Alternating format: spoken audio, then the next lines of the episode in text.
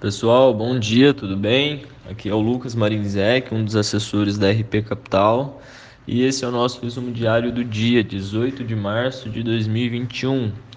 O Ibovespa ontem fechou em alta de 2,20%, cotado a 116.549 pontos.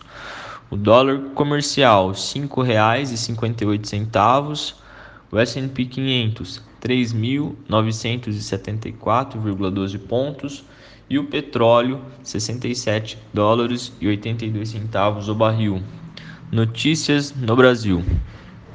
O Comitê de Política Monetária do Banco Central Copom decidiu pela elevação de 75 bips na taxa Selic para 2,75 ao ano, surpreendendo economistas e parte do mercado o Copom optou pela implementação de um ajuste mais célere do grau de estímulo, indicando um ajuste da mesma magnitude na próxima reunião em maio.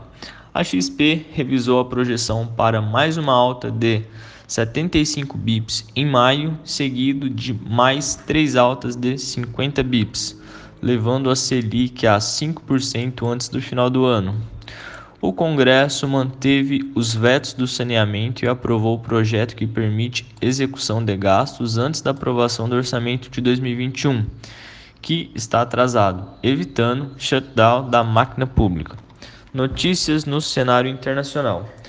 Nos Estados Unidos, destaque para a decisão de ontem do Comitê de Política Monetária dos Estados Unidos. O comitê manteve as taxas inalteradas, assim como a atual política em relação ao seu balanço, conforme vastamente esperado pelo mercado. De acordo com o um gráfico de pontos, os juros devem permanecer inalterados até pelo menos 2023.